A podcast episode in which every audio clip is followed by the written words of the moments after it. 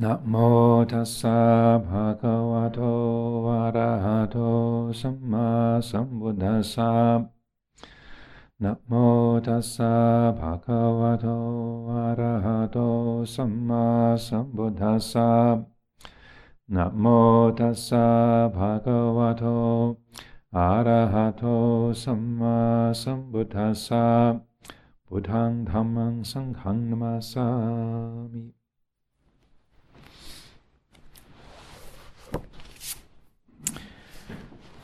continuing this uh, Dhamma talk of Luang Por Sumedho's, entitled Knowing Not Knowing, and uh, this was given in August of 2003. And uh, he began the talk by mentioning that someone in the, the group, this is at the Leicester Summer School, uh, that their father in law had uh, died that morning. So that the theme of the, the talk was around uh, death and the um, aspects of of dying, relating to death, deathlessness, and uh, the um, physical death, psychological death, and those uh, those areas. At this moment, right now, just trust in being aware and awake. It's not a question of trying to become someone who's aware and awake. It isn't a matter of thinking, oh, Ajahn Sumedho says I should be aware and awake, and I'm trying to do that. In that case, you would have missed it. That would be your ego grasping it and saying, I'm trying to become an awakened being. And that kind of perception would be coming out of ignorance. Trusting in this awareness, however, is an immanent act of simple recognition, of attention in the present. It is like this, and it's like nothing. It doesn't have any quality to it. It isn't blue, green, red, or any other color. It isn't square, triangular, or round, but it's real. It is reality. Then the conditions come from there. If you trust in this awareness, you can be aware of the ego arising. I think this and I don't like that. I want this and I don't want that. The perception of death arises, and you can see emotionally, maybe, that it is frightening. Oh, I don't want to think about it. Or you wonder what it is. Or somebody dies and you wonder what has happened to them. But if you trust in awareness in the present, then you have perspective on the conditioning around perceptions and emotional habits that arise. One uh, very interesting experience um, uh, was quite impactful for me was um, the uh, the first person who died uh, here at Amaravati, if I remember correctly, was a, a Thai uh, woman who had been a, a nun, an eight precept nun in our community twice over, um, called Dasaniya. She came from a Muslim family, and um, so her parents were um, they were okay with her being around Buddhists, but um, uh, they were uh, not very keen on her joining the community. But uh, early on, in the early 80s, uh, she was diagnosed with cancer, and so um, the, she managed to persuade her family, well, if I'm going to die, then can I, you know, I really like to die as a Buddhist nun. And so um, they, uh, they agreed with that. And so then she um, uh, shaved her head and joined the community, was an anagarika with us at Chithurst. And then uh, she recovered. And uh, amazingly enough, her family said, well, if you're not going to die, we don't want you in robes. So you've got to. I'm not kidding. So she said, well, okay. She was a good daughter and uh, you know, very independent, strong person. But she thought, okay, that's what you want. So then she uh, left the community and then lived um, by herself in a little flat in London. And then a few years later, the cancer came back, and once again she said to her family, and so. Uh, she came here, and uh, we and uh, Sumedho invited her to come and end her days here at, at Amaravati, and so uh, she was in the in the nuns' vihara during this time, and um, she was uh, uh, she faded quite slowly, and so it was quite a long period, many weeks, months that um, we would go and sit with her, and um, uh, as her, her energies were, were steadily fading, and there was many times where we, we thought she was about to go, and then she would rally, and then uh, and would recover, and, then we thought she was about to go, and all her friends would come around, and she'd recover. So there was there was several times that that, that had happened over the, those final weeks of her life, Um, anyway, it was during a, a winter retreat. One year, Luang Por Sumedho was away that that uh, that year, and um, I was here um, with uh, uh, I think Ajahn Sucitto was the, the sort of uh, the main uh, teacher and senior monk at that time, and uh, it had been another occasion where we thought she was about to go, and all her friends had come in and spent time with her during the day, and then and then she'd rallied, and so that the, it's about eight or nine in the evening, and the the, the friends had had uh, taken off. But she, she really was uh, very, very weak. So, we, and that, during that time, we were carrying on a vigil in her room. So there'd always be some of the monks or nuns uh, in her, uh, her room, sort of day and night, just sort of meditating with her. And uh, the night that she passed away, uh, it was about one in the morning, and myself, Ajahn Chandapalo, were in the, the room with her, and Sister Chittapala, not the current Chittapala, the previous Chittapala, the Swiss Chittapala, was with her, and I think um, Sister Jyotika was there as well. So the four of us were there with, with Dasaniya, and Chittapala was holding her, and her breath was getting uh, softer and softer and softer. And uh, it was that kind of like one in the morning, and you know we'd all been uh, not sleeping very much, and just been doing a, a lot of uh, meditation. And uh, the um, the even though that we were physically quite tired, um, there was a, a, very sort of strong energy uh, uh, around her and, around in, and in the room. And so it was a, that mixture of like being in the middle of an all night sitting of both kind of awake and kind of uh, drifty uh, in terms of, of focus. And uh, anyway, so um, uh, her breath was getting softer and softer and softer. And then there came a certain moment where um, Chittapala said, She's gone. And uh, at that moment, um, you know, so sitting there meditating and just hearing the sound of her breathing, and then also the the nada sound, the the uh, the sound of silence being extremely strong, then there was this very clear recognition uh, in a in a, a, weirdly intuitive and sort of obvious way. It's like the mind knows the body alive, the mind knows the body dead. How could that be different? And how could this mind knowing the body alive and the, and the body dying be any different from anybody else in the room, including Dasaniya, knowing here's the body alive, here's the body dead. And it was, uh, and it was, uh, the most striking thing was that nothing happened. So part of it was like, oh, you, you know, when someone dies, you think, oh, there's going to be like a, the wind of death comes through the room, or the curtains will rustle, or there'll be a kind of oomph, you know, some kind of um, thing that happens.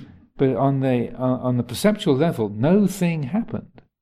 But what did happen was that sense of uh, of a, a, kind of inner certainty, of, like, well, of course, the mind that knows this mind that's aware of Dasaniya's body breathing and then not breathing, how could that be different from her mind knowing the body breathing and then the body not breathing? And it, it, in that moment, it was, doesn't sound particularly rational, especially if you're a, a materialist. and they think, no, when the body stops breathing, then you, that's it, you switch off. But there was a, a, weird kind of obviousness. It's like, of course, how could it be otherwise? That's uh, this awareness of uh, of a of a change in nature, like the the the the wind moving through the branches of a tree, or you know, the breath coming and going. Uh, you know, that which knows the breath coming and going isn't coming and going. That which knows the, the wind blowing through the trees is, isn't moving. And so, in that moment, it was completely clear that yeah, there's a body breathing, there's a body not breathing. Um, nothing happened. Yeah, that uh, the uh, the awareness um, was uh, on an intuitive level. It was really clear that, um, as it were, nobody died. no, no, no, thing really happened. There was just an awareness of, of changes uh, occurring in the perceptual field. So that was a, a, a time of, a, of a, powerful insight, uh, and uh, the um, the way that my mind tended to view view death and, and physical death was was quite changed by that because it was a such a non-conceptual uh, and uh, a, intuitive experience. It wasn't it wasn't something coming from a reason or an explanation or a, or you know even Luang Por Sumedho talking about it. It was just right there. You're in the room and oh, well, uh, and that sense of a wordless knowing or a wordless understanding that uh, it's it's not coming from a conceptual position or an, an, an, an opinion or an, or an, ideology. It's just, oh, well, of course. You know, how could it be otherwise? And almost being surprised by the obviousness of that, or the, the naturalness of that. Some of you might have had completely different experiences, but that was that was actually the first time I'd been close to somebody when they died, you know, in the same room, and um, then uh, but I've been with other people uh, when they've died, quite a few since then. Um, but that was uh, the, the, the first time that I had been, and it was, and so it was that that sense of absolutely no sadness or no sense of loss. Like, well, what was lost? It's like you know, when a autumn comes and a leaf falls off a tree.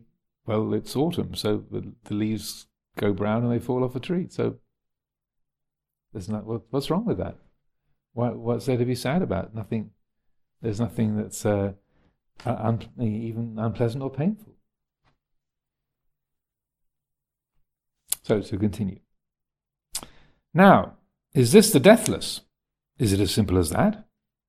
My intellectual mind says, well, the deathless is very abstract and very difficult to understand. And can you prove it?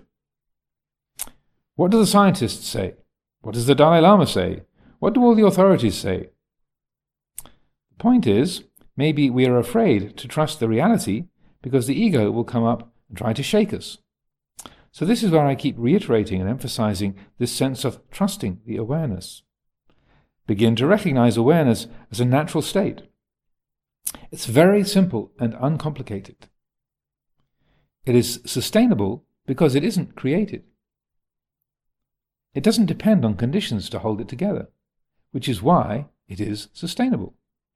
If you create conditions that make you feel tranquil, when those conditions drop away, you're confused again. You're agitated again. Refined states are dependent on controlling conditions. In recognizing the world the way it is, we can see that having a human body is not very helpful to tranquility, if you've, not- if you've noticed. These are terribly restless and sensitive formations. So, you realize what a job it is, what hard work it is to be human, to be living in one of these forms for a lifetime. We struggle so much with it because we're in a constant state of sensitivity and never get out of it. And that sensitivity doesn't mean happy sensitivity. A lot of it is just very unpleasant. We try to control it by having beautiful things around us and so on. But after living in this beautiful place for a week, you go back through some slummy part of London and can't bear to look. Hurts your eyes to see the ugly side of life. This sense realm includes pain, disease, old age, sickness, loss, lamentation, and grief. They're all part of the human experience. The Buddha was pointing to these as the very things we're always trying to control and get away from. We reason that if we could control everything, we would be in heaven. We would feel happy and safe. Everything would be beautiful, and we'd never have to experience unpleasant sensory impingement ever again. But that is impossible. Knowing the world as the world means that you're fully aware of the existential reality of being a human being. A conscious human being is like this. In this way, we can bear it. It's endurable. Being in a human form, male or female, and having this sensitivity can be endured. It's bearable stuff. Even the pain and sickness, the old age and the loss of loved ones are endurable conditions because that's part of our human karma. As human beings, we share that. It's also uh, interesting in that respect. Um, uh, in, when, in, in Thailand, just as uh, we do here in uh, in the West or in other countries around the world, when people say, you know, "How are you?" then we usually say, I, am fine, or I'm happy, or I'm comfortable. Or, how are you? And uh, you say, Oh, I'm fine, how are you? And um, so uh, the way, uh, so in, in the Thai language, people say, "Oh, uh, sabai di mai?" You know, are you well? So sabai di kap? Yes, I'm well. So when uh, when people would ask Por Chah, Luang Por Chah, sabai di mai? You know, are you well? He wouldn't say sabai di. You know, I'm I'm very well, but he'd say poton dai, which means it's endurable or D for D, good enough good, or uh, poor chai dai, you know, enough, uh, good enough to get by. And so sometimes people say, "Oh, what's wrong?" You know, but he was somehow he was expressing some kind of uh, complaint or, or, illness, and uh, but he is then when he would talk about it, he'd say, "Well, people say they're sabai, but they're not really sabai at all. You know, they got all kinds of difficulties and problems, but they say, "I'm fine, I'm fine." And so he's just um, when people say uh, ask me how I am, and I say it's endurable. I'm just being realistic. You know, It's not a complaint or, or any talking about any particular problem or illness. It's just, yeah, it's like this. So uh, I, I adopt a similar um, approach. And so when people ask me this uh, you know, today and uh, other days, people say, "How are you?" and I just say, "Like this." then I leave, leave the people to fill in the blanks. And they can. I don't know. What, I don't know what I look like from the outside, but you know, so it's up to people to make their own impression. And uh, say, "Oh, really?" You know, however it might be. But uh, I feel that in the spirit of Luang Por Chah's expression, that, yeah, well, it's like this. Here it is. this this is uh, this is what it's like. And then uh, that way we're being we're not sort of um, pasting onto the surface that sense of as uh, as Luang Por Sumedho is saying here that um, yeah. that uh, uh, we re- if we could control everything, we'd be in heaven. We'd be happy and safe. Everything would be beautiful. We never have to experience unpleasant sensory impingement. So that sense of I'm fine, I'm fine, fine. You know, we're not fine at all. You know. And uh, in in the states, they have a they um, uh, they when they're relating or talking about this area, they say that uh, the, actually the word fine is an acronym for fed up, insecure, neurotic, and emotional. I'm fine. Which is another way of looking at it.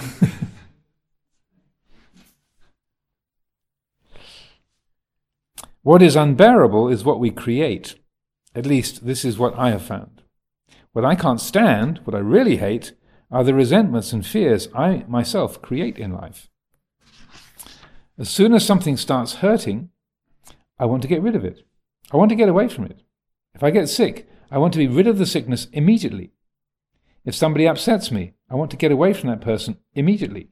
I don't want to be upset. I want to feel happy. If I'm feeling threatened and insecure, I try to find a place where I feel secure and safe. I create this desire for sense pleasure. Because of that, I fear and resent it when sense experience is ugly unpleasant, painful. I desire to be happy and to live in a realm of love, safety, and beauty.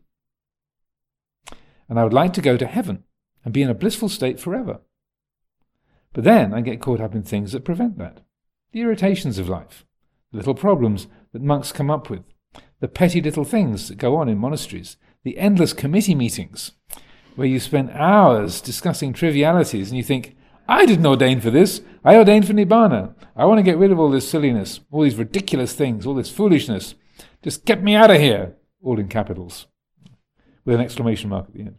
Just get me out of here. And I have this kind of thing going on. I want to go off and be a hermit in a cave.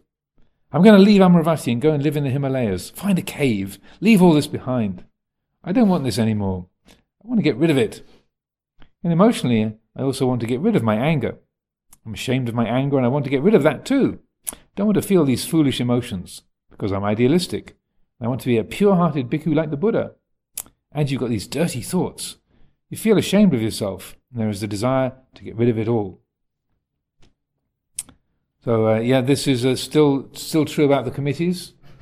Abbotship of Amaravati involves a lot of committee meetings. I'm on about, I, I've lost count now, but it's somewhere between 12 and 15 different committees that I, I'm part of. So I spend a lot of time reading agendas and minutes and uh, proofreading, proofreading uh, bureaucratic documents. But that's okay. Uh, you know, if you are the what Por Sumedho is talking about here is how the mind creates this, this sense of if I didn't have this, then I would be happy. Uh, if only I didn't have to bother with this uh, this particular thing, then then I'll be happy. And if that uh, this thing is in my way, this person, this meeting, this this responsibility. And if there wasn't this, then everything would be great. This sort of childlike um, uh, longing for heaven, this place where you everything is pretty and you're you're happy all of the time, and and everything is is fun and enjoyable and good, you know, endlessly.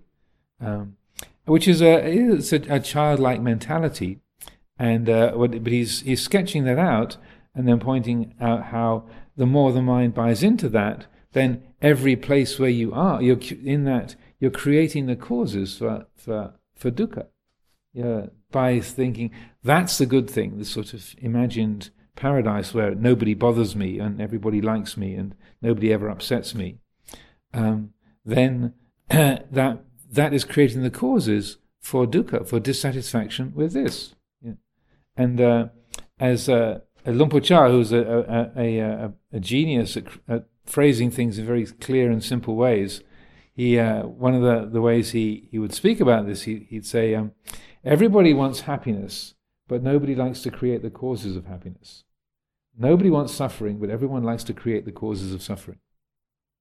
So that's interesting to sit on for a week or two. Everybody wants happiness, but people don't like to create the causes for happiness. Nobody wants suffering, but people love to create the causes of suffering. So, in this respect, this kind of buying into this idea of oh, if only I was younger, if only I was more healthy, if only I was smaller or bigger, if only I was cleverer or more artistic or more uh, more patient, if only I was I didn't have this and I had that, then everything would be great. In that moment, you're creating the causes for suffering by by, by say investing in that that idea.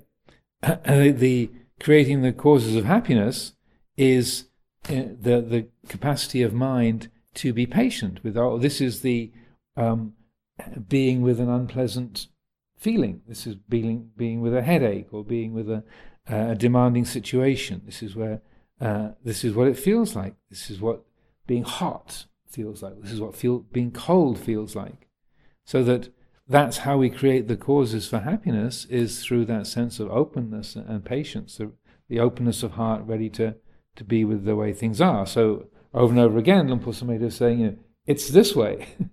so if you're really hot, like he's talking about the other places, talking about being in India, you know, being in Varanasi, and the, I was talking the other day about the little thermometer on my clock reaching 137 degrees uh, Fahrenheit, and then just going into spasm. 137. It couldn't, it couldn't go any higher. It kind of blinking on and off, was gasping in the heat. Anyway, it's 137 degrees. You feel it. There, there is no cool place. Even sitting in front of a fan, it's blasting hot air at you. There's no cool place. So that you, to create the causes of happiness, is in that moment to recognize this is what heat feels like. This is Varanasi in the hot season. It's this way. You're not pretending that you like it. You're not making it feel cool. That there's the the the the, the heart is open to the fact that right now the sensory world is exactly this way. So that's when, when we talk about knowing the world or the lokavidu, the quality of the Buddha, it's that it's exactly that, that, that sense of knowing the world. This is the world, and at the moment, the world of feeling, of sensation, is dominant. You know, it's 137 degrees. It's unimaginably hot, and it feels like this. And so that that uh, knowing the world is what helps the heart to transcend the world. In fact, the, the Buddha said, it's um, yeah, unless you get to the end of the world, you won't get to the end of dukkha. But you can't get to the end of the world by walking. But it's really in this body and this mind with its perceptions and its thoughts. There is the world, the origin of the world, the cessation of the world, and the way leading to the cessation of the world. And then he goes on to explain. So, what is the world? When we use the word the world, the loka, what is that? He said, the eye, the ear, the nose, the tongue, the body, the mind. That is uh, the world. Uh, and that, um, in a very uh, uh, uh, significant short teaching that he gives, that I quote quite often, he says, That whereby one is a perceiver of the world and a conceiver of the world, that is the world. That is the eye, the ear, the nose, the tongue, the body, and the mind. So the world that we experience is not the world, it's our mind's version of the world. That's what we experience. Each one of us, we think that we're, we're experiencing Amaravati. You're not. You're experiencing your mind's representation. so, so then you can start to speculate. Well, is there really an Amaravati here, or is it still my imagination? Say, well, there is a basis uh, in the material world for these perceptions, but each one of us can only know our mind's uh, version of that, the way it pieces together a particular image, whether, uh, uh whether we are uh, older or younger, whether we uh, have English as our first language, or French, or, or Chinese, or Sri Lankan, or German, or Cro- Serbo Croat, or Japanese, or all the many, many languages gathered here our, our education, our family background. Each one of us has a mind that is creating a filter, and we can't know a world that's free of that filter. That's the only world we can know, and that's what the Buddha uh, pointed that out in that teaching. That's the world. You can't so meaningfully speculate about what is the world like without that filter, uh, because there is this, this this body, this mind. The world is known through the agency of this life, but uh, the the fact is that if the world can be known, oh, this is just my mind's representation of how things are. It can only be a partial truth. It's not the truth. Then one of the, the, the effects of that is that then it helps us to harmonize with each other because we recognize, of course, how could this version of the world be the same as that? So Emmeline's version of reality has to be different from mine because she's looking that way and I'm looking this way. So it's different. I can't see the white Buddha image on the shrine behind me. I'm assuming it's still there. It was there when I bowed a few minutes ago, but it might be gone. But uh, you know, Emmeline is sitting right in front of me, and she's she's looking that way. I'm looking this way. So just on that level, our version of the world is is different. So when we uh, uh, acknowledge that work from that basis, then it's no surprise that people see things differently. People have different opinions. People have a different world. They are they are actually in a different world. So then we find we're able to be more compassionate with each other. We can make more space for each other because, of course, when I say that's beautiful, and someone says, "Oh, really? You like that?" Then the the first thought is, "Well, of course, in my version of the world, I call that beautiful. Why should somebody else see the same thing?" Of course. So then we make space for each other. We are more accommodating and able to work with each other, and so that then the uh, the the as a uh, the guidance for, for our life then is the precepts. You know, five precepts, eight precepts, ten precepts.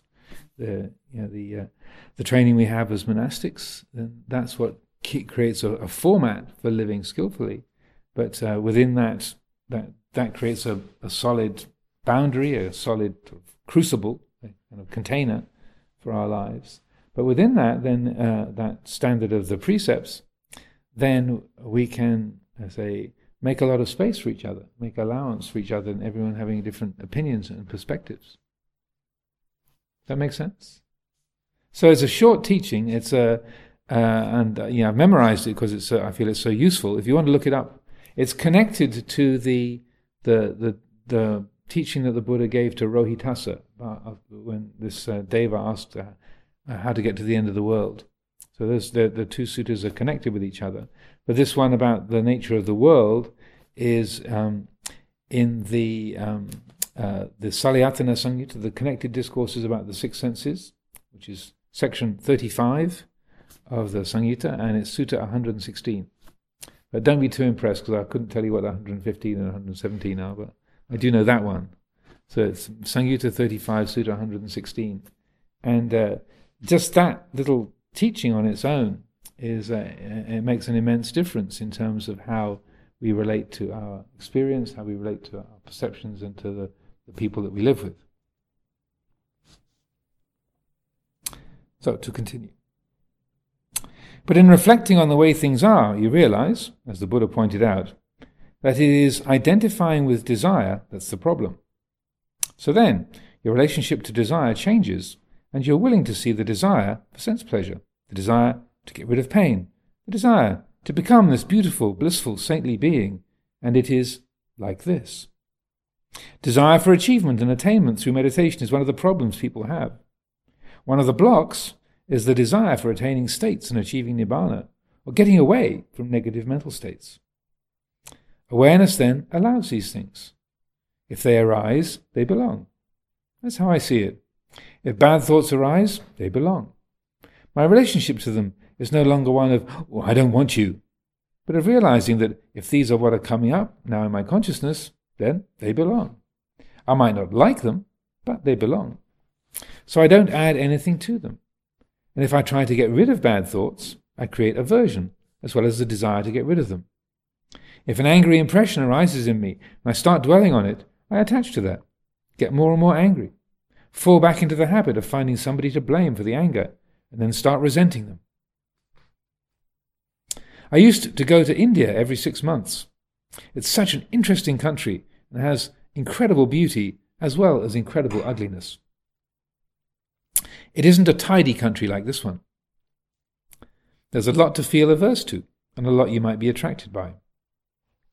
So, for a meditator, it's a very interesting place to be.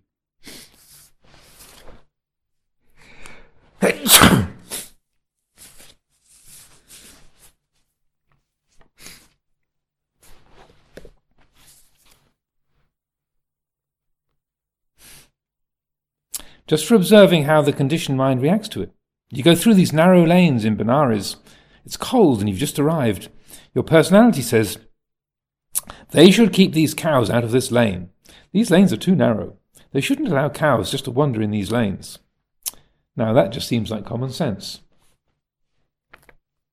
And they throw their rubbish in the lanes too. They should have rubbish bins set there, because I'm a very tidy person. And these motorcyclists come by. They're very aggressive. Get an Indian on a motorcycle and he thinks he's Lord Krishna riding his chariot. They shouldn't allow motorcycles in these narrow lanes. The voice goes on and on like that. I'm going to clean up Benares. Ha ha ha ha. That's a joke. But after a couple of weeks, you just let it all go. And after two months, you don't mind any of it. You find yourself manoeuvring round the hind end of a cow in a narrow lane without finding it in the least bit onerous, because it's just part of daily life there. And it is endurable. It's bearable. It, is some, it isn't something I can't bear. What I can't actually bear is that every time I see a cow in a narrow lane, I go into, it shouldn't be like this. That sense of, I can't stand it, it shouldn't be this way, is what I find unbearable. And I create that. I can't blame it on anybody else. I am the creator of that feeling. The point is to get to know the way things are in their good, bad, and neutral aspects, and to realize that what we want them to be is additional. Realize that we add the criticism and the reactions to the world and the environment around us. The realization comes from this point of awareness. Death, then, is the door to the deathless. This is a reflection, not a doctrine. And wherever you really trust in awakenedness, a part of you, your ego, dies every time. I'll read that again. So death then is the door to the deathless. This is a reflection, not a doctrine. And whenever you really trust in awakenedness, a part of you, your ego, dies every time. That is one of the reasons there's a lot of resistance to being fully aware, because in a way, you are dying. Your ego is dying. Ego is conditioned through ignorance. It wants to live, it wants to perpetuate itself. That's how it is. It is a desire. So when your relationship uh, to the ego comes from the deathless awareness, you begin to have perspective on what arises and ceases in consciousness every moment feelings, thoughts, memories, and the physical side. This awareness includes everything. It's not the same as thinking, which is linear and can only generate one thought at a time. Awareness is unitive, whereas thinking is divisive. By not attaching to thought, you recognize that your true nature is not something that you can define. You cannot define yourself as anything. You cannot find yourself. You are no thing. At the same time, however, awareness is pure, intelligent, and wise. So this is what I recommend. Uh, sorry, this is so. This is what I recommend you put your faith into. To me, refuge in the Buddha Dhamma Sangha means this. What I'm saying is, you're not really going to die. But when uh, he uses this phrase, "You are no thing," again, that might to the ego that might sound sound uh, uh, destructive or, or nihilistic, but it's also um, one of the ways that the Buddha talked about nibbana in, uh, when he was describing it as the island. He said, you know, there's this island that you cannot go beyond. It is a, a place of non-possession, anadana. It is a place of no thingness, akinchanam. So that no thingness is like the when the mind creates a thing, like a book or a person or a place or a clock or a me, then that is a, a, a, sort of a false attribution. It's, it's, it's being imputed, that thingness, that solidity is being say, imputed or given to, added on to that set of experiences. In itself, there's a set of, of colors and forms and sounds arising and passing away. There, is, there isn't a clock, there is clocking. There isn't a book, there is booking. There isn't a person, there is personing. So uh, to call a, th- a, thing as a sort of permanent object uh, is to miss that fluid, and and so that uh, in, it's interesting that in some languages they don't even have nouns. That they that they you can't talk about uh, uh, an object as a permanent thing, but they only have verbs and adverbs, uh, ways of, of describing that uh, the the um, experiential reality, and so that um, that uh, that dynamic of say of no thingness or being no thing, to notice that that that the kind of but I'm I want to be alive. I want to be someone. I want to I want to feel. I want to be. I want to do. And and we take that as somehow an intrinsic good. And uh, uh, again, not to to um, uh, overemphasize things in, uh, for the West people in the West uh, or um, or in the USA, um, but that that sense of being interested and being excited um, is taken as an intrinsic good. And Luang Por talks a bit more about that as we go on. But um, that it's, it's really striking how when people say, "Oh, that's exciting," you know, that's interesting, and it means therefore good. That to be excited is good. To be not excited is not good. And that uh, that we are, uh, as a culture, we feed on that sense of becoming, of bhavatanha, of that, that sense of defined being.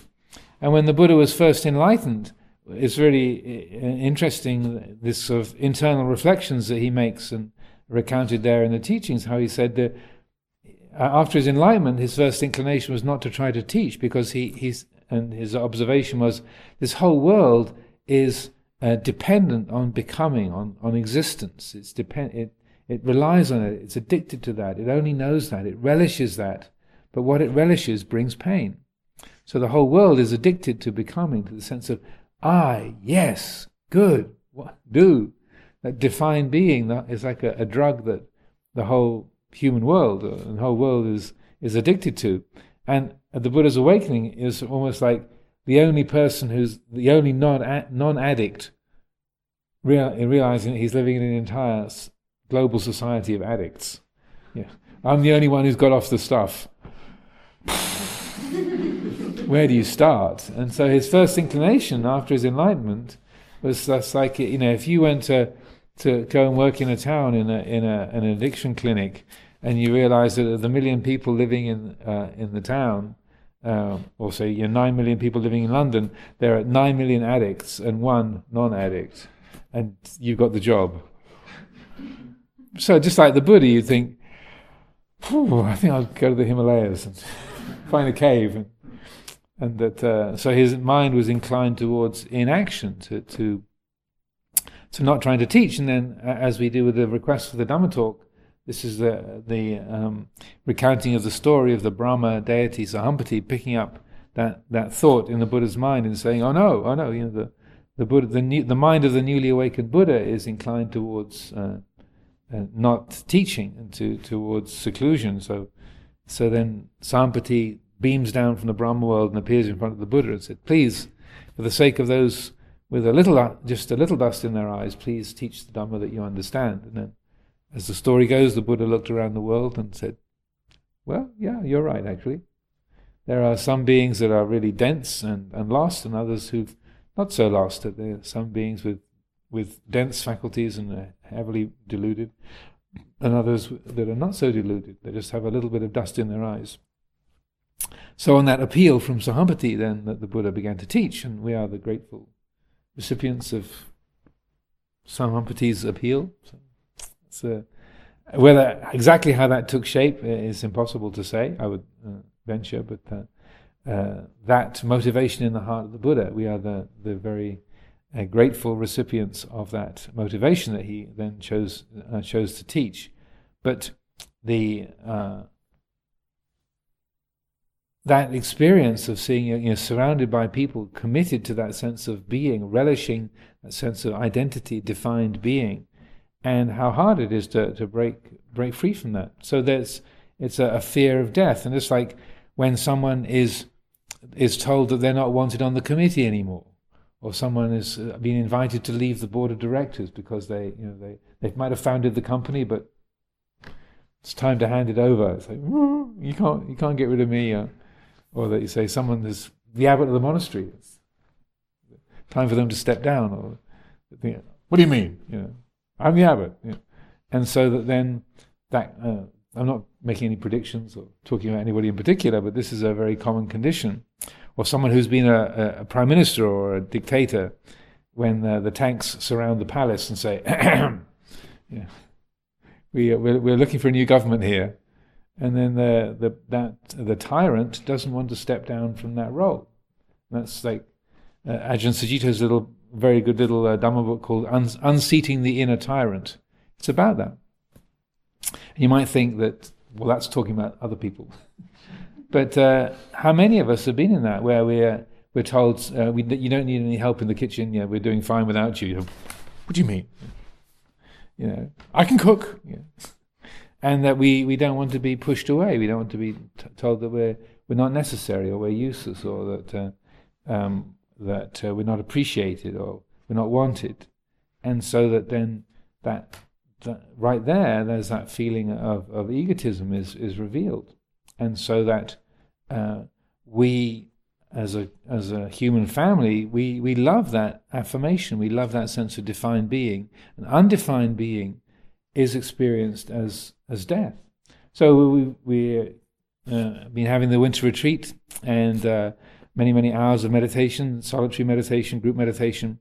And uh, again, I'm not reading anybody's mind, and, I, uh, and uh, but just out of generally the general experience, it's very common in meditation where you've, your, your, your, your mind is quite peaceful, you're letting go of, uh, of, of everything, and the mind starts to hunt for something to to get identified with us. Give, give me something. Give me, give me a plan. Give me a, a give me a, some nostalgia. Give me a problem. Give me, give me something. And it'll, it'll be kind of like going through the attic, kind of emptying all the boxes, trying to find something to be. Like I've got a, a, a problem or a regret or a plan or a passion or a, resentment or something. Just give me something.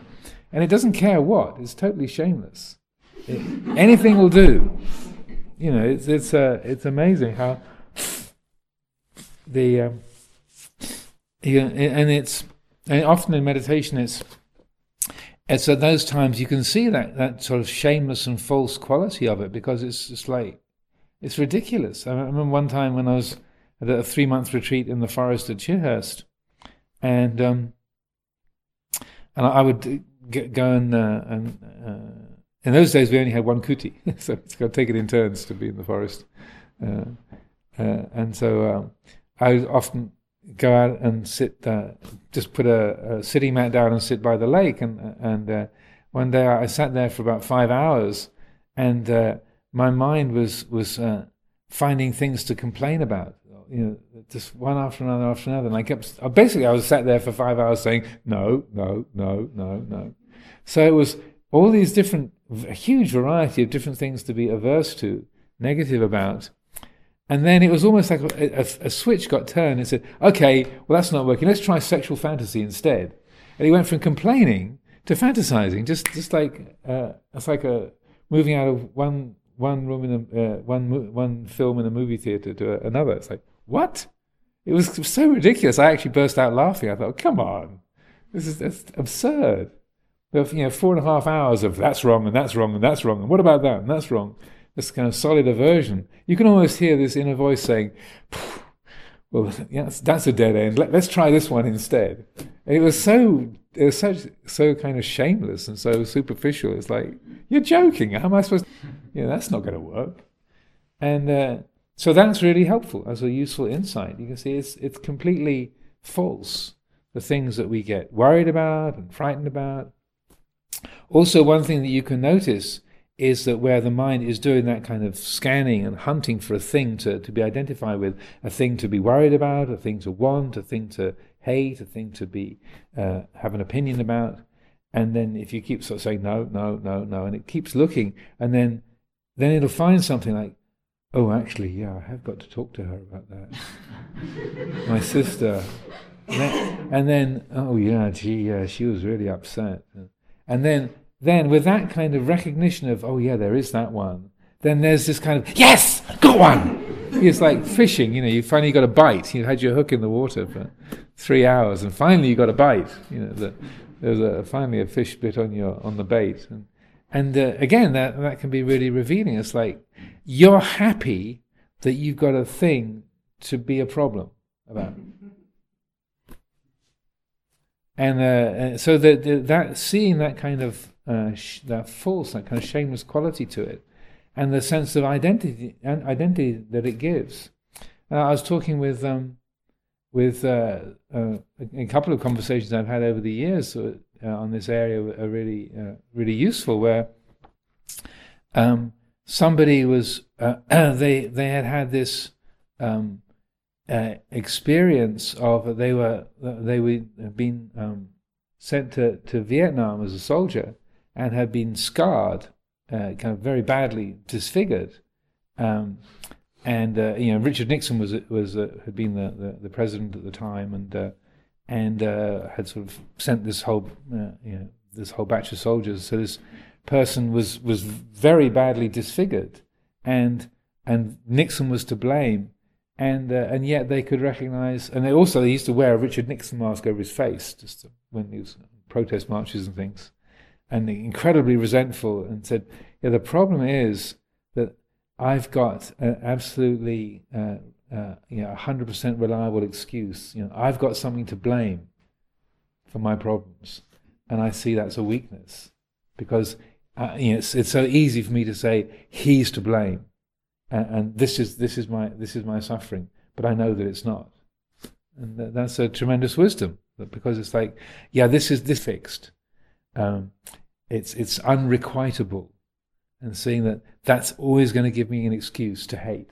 And I can build my identity around that thing that I hate. He said, I know, but I know it's more than that. I, I know that's, that's, uh, that doesn't have to be who and what I am. But it's, it's um, so attractive. It's, so, it's such a, a, a, a perfect excuse. It's uh, something that's broken that can't be fixed. So I've got a perfect uh, target for my blame. Been is that all that I am? This this thing that hates Richard Nixon? You know, is that is that all I have to be? You know, is that all I can do with my life? And I, I, I thought it was tremendous wisdom to to uh, to see in that way. Another another story, the other end of the spectrum, where um, back in the um, early '90s, we had a, a, a, a man who come, came to join the community from the states, and um, he'd uh, he'd been living in, in, New York City and he'd arrived and just um, before he'd uh, uh, uh just before he'd come he started getting quite ill. And then he came here and took the eight precepts as an anagarika and then he was diagnosed as having HIV and this was before the era when there were there were drugs that could uh, could treat it um, and so that um, so this was this this big thing in his life. You know, he was here to, to, to train, be part of the community, and he'd been diagnosed as, uh, as HIV positive. So there was this clinic in London that he'd go to uh, on a regular basis, and uh, and um, so during the time that he was here over the, the, these these months, you know, I got to know him quite well. I was um, helping to, to look after the, the novices and the Anagarikas, and um, and then one day I was the, the guest at to tea time here in the, the, the reception room, and uh, and I saw him arriving back, so coming back from London, and he and he came back, he came into the group and sort of sat down in a chair at the back and looking you know, really glum and kind of, kind of sallow and grey, and Oh dear, I must have had some really bad news. You know, poor guy, something that's really tragic. And uh, so I, anyway, uh, at the end of the tea time, I waited for everybody else to leave, and I said, "So, uh, what's the news from, from the clinic? You know, look, you, you, look pretty unhappy. And he said, yeah, I am unhappy. I'm, I'm really unhappy. And then he really surprised me because he said, I lost my story.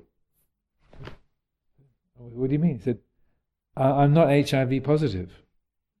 I have an immune disease, but it's not, I'm not going to die of it. So I just lost my story.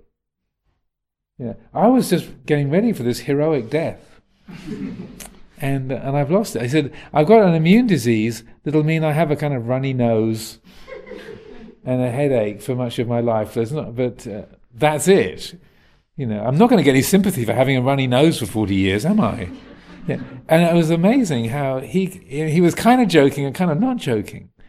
And he, but he, again, like this this fellow with the the, the scarred face, he saw that um, this he'd lost his story. That his he was really investing in this story of like I'm this you know, this sort of tragic victim of this terrible disease, and you know I'm not long for this world, but it's all right. I'm fine.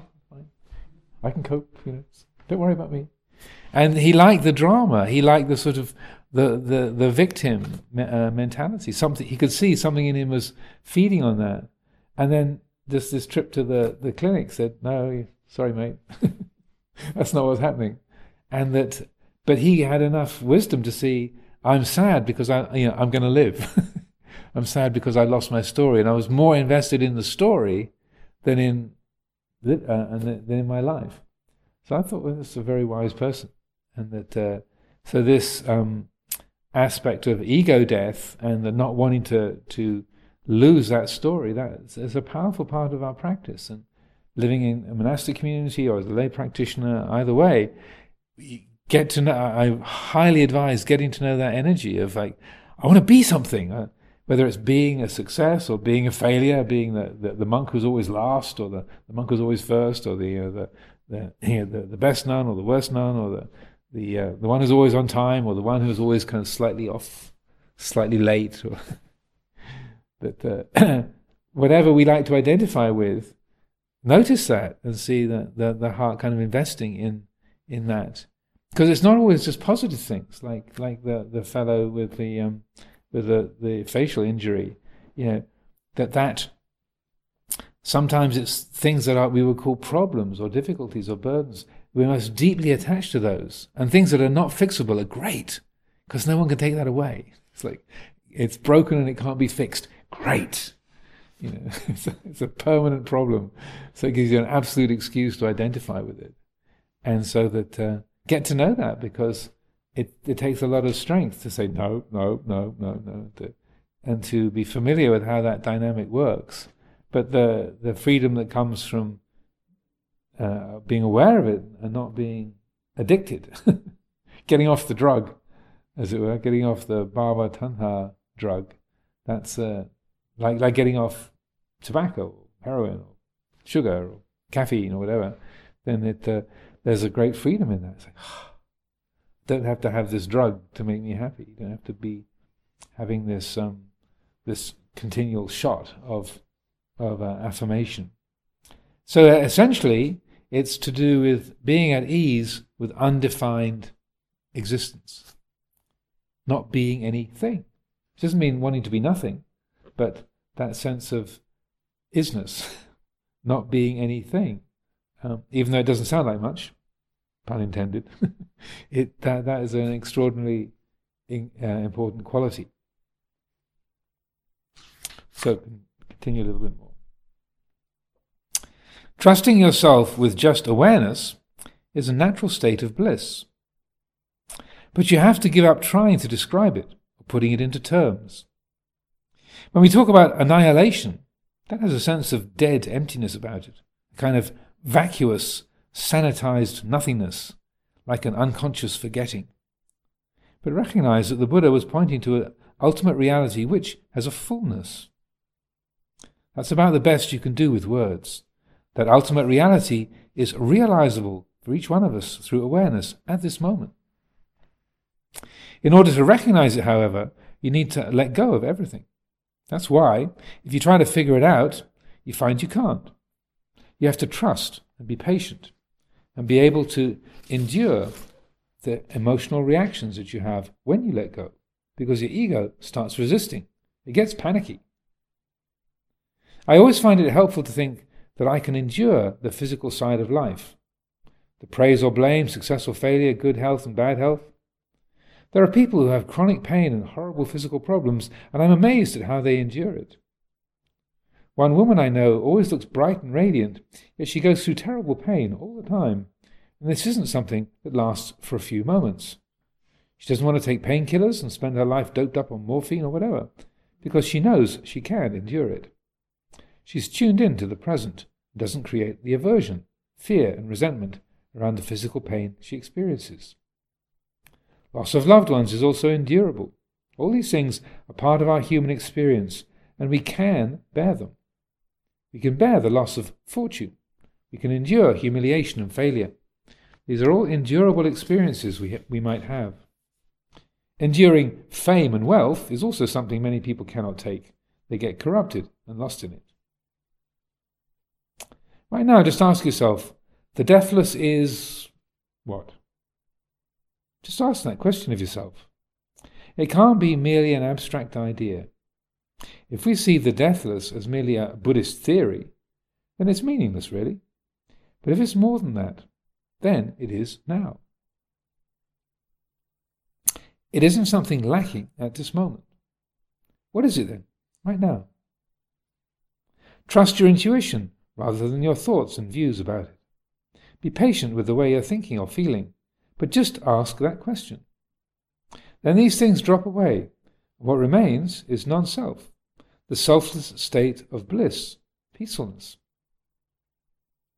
In Thailand, they chant a reflection on impermanence when somebody dies. Anichavata sankhara upadavaya dhammino uppajjitva nirujjhanti te sang upasamo sukho. All conditions are impermanent, they arise and pass away. And when they pass away, there is peace. Anicca means impermanence. All conditioned phenomena, all conditions are impermanent. The body, the mental states and feelings arise and pass away. That is the nature of condition, the conditioned realm, the sense realm, the thinking realm, and the emotional realm.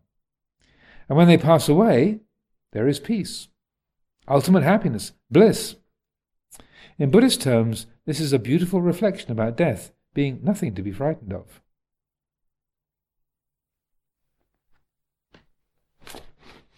You can begin to recognize this as you experience death whilst still a conscious living entity.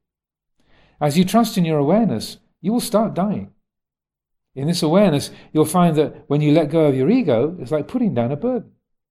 Carrying the ego is like carrying the world on your back. It's heavy and burdensome. And when you let it go, it's a relief. Unless your sole identity is as this person here, then it can be frightening. Who am I if I'm not this person? Emotionally, I don't know who I am anymore. But with this refuge in Buddha Dhamma Sangha, I don't need to know who I am anymore. It isn't important who I am. Instead, there's a knowing, but not claiming the knowing in any kind of personal way. Emotionally, this is how I experience it, I am personally conditioned for extremities. I like extreme things. My nature is always to go towards adventure, excitement, interesting relationships, and interesting books. And I used to fast and put myself through a because you can get some interesting mental states that way. But Ajahn Chah was always pointing to the ordinariness of life. Certainly, the monastic life in the forest monastery in Thailand was ordinary. It was so ordinary, I found, it was boring. That's why I had to go to the extremes of asceticism to get the highs I was emotionally conditioned for. But after a while, I got tired of beating myself up and starving myself. It didn't work anymore. Then I began to understand better.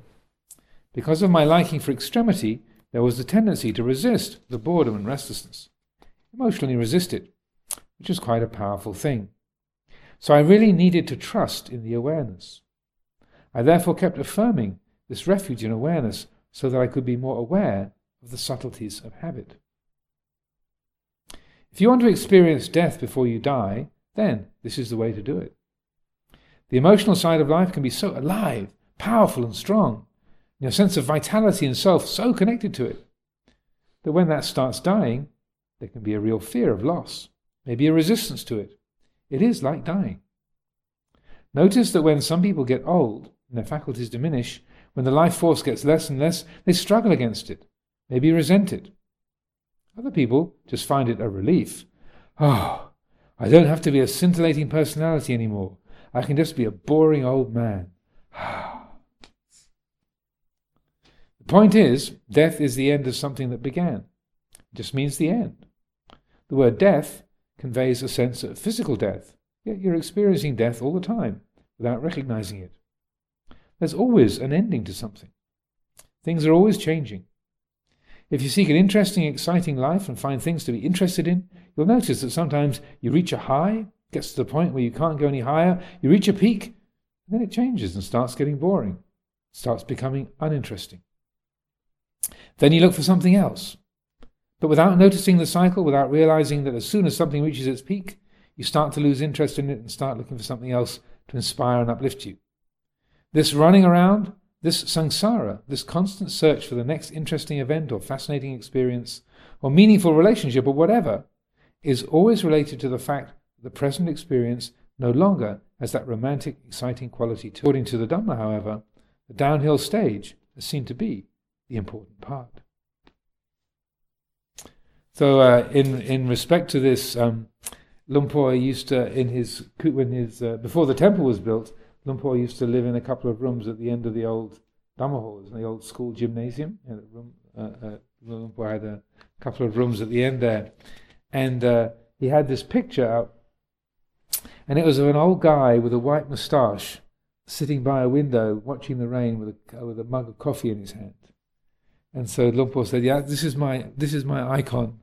I want us to be an old man with a cup of coffee looking at the rain. That's all."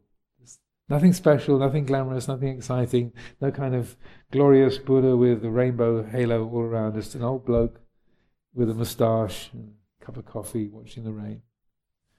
And uh, so that, that was stuck, that was in his kuti for years and years and years. And, uh, but of course, someone man- managed to make it exciting. They found the artist who painted the painting and they introduced the artist to. And so, so, so, it turned into something fascinating and exciting. But, but uh, the idea was the principle is just like, how wonderful to be an old, kind of overweight, lumpy old bloke with a cup of coffee looking at the rain. That's all. Pigeon on the roof. That's it. Just a rainy day. Nothing special. So uh, I'll leave it there for today. That's the end of that talk.